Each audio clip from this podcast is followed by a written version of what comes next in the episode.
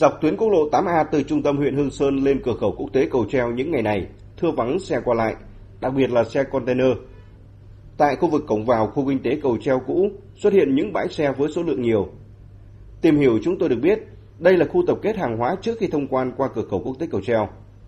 Thế nhưng theo các lái xe đang xếp hàng tại đây, thì hơn một tháng nay, những chuyến xe này phải di chuyển qua cửa khẩu Cha Lo, Quảng Bình. Ở đây mấy lái xe nó, nó bị lên la nhưng mà đường đường tạm qua cô đéo cho đi được không? Đi con đi qua đường Cha Lo. Đi Cha Lo hoặc là đi qua Nắc Cai vòng đi lên những vòng đường khác chứ qua qua đường được.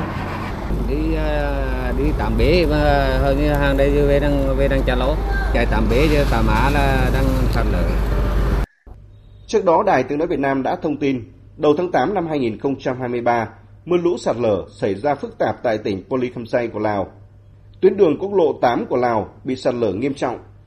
Bộ đội biên phòng Hà Tĩnh đã triển khai đoàn công tác trực tiếp đến hiện trường để phối hợp với chính quyền, các lực lượng chức năng của bạn để tổ chức tìm kiếm nạn nhân, khắc phục hậu quả thiên tai. Tuy nhiên đường bị sạt lở, thời tiết phức tạp, đến thời điểm này vẫn chưa thể khắc phục hoàn toàn. Anh Nguyễn Văn Hợp, công ty cổ phần dịch vụ Thanh Hưng ở Nghệ An cho biết, đối với những hàng hóa đã ký hợp đồng từ trước thì chấp nhận lỗ vận chuyển qua cửa khẩu Cha Lo Quảng Bình.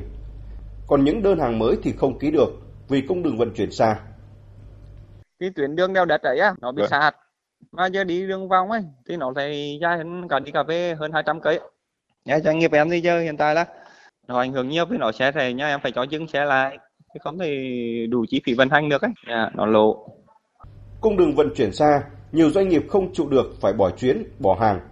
Ông Nguyễn Tiến Sơn, Phó Chi cục trưởng Chi cục Hải quan cửa khẩu quốc tế Cầu Treo cho biết, đây là lý do hơn một tháng trở lại đây, lượng xe tải, container lưu thông qua cửa khẩu Cầu Treo giảm 2 phần 3. Ví dụ bình thường khoảng 150 xe thì bây giờ hàng ngày khoảng được 50 xe, mới xe qua lại cửa khẩu.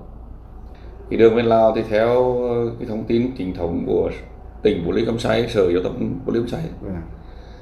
Thì nhánh thì cũng phải thằng rưỡi hai tháng nữa nó mới thông.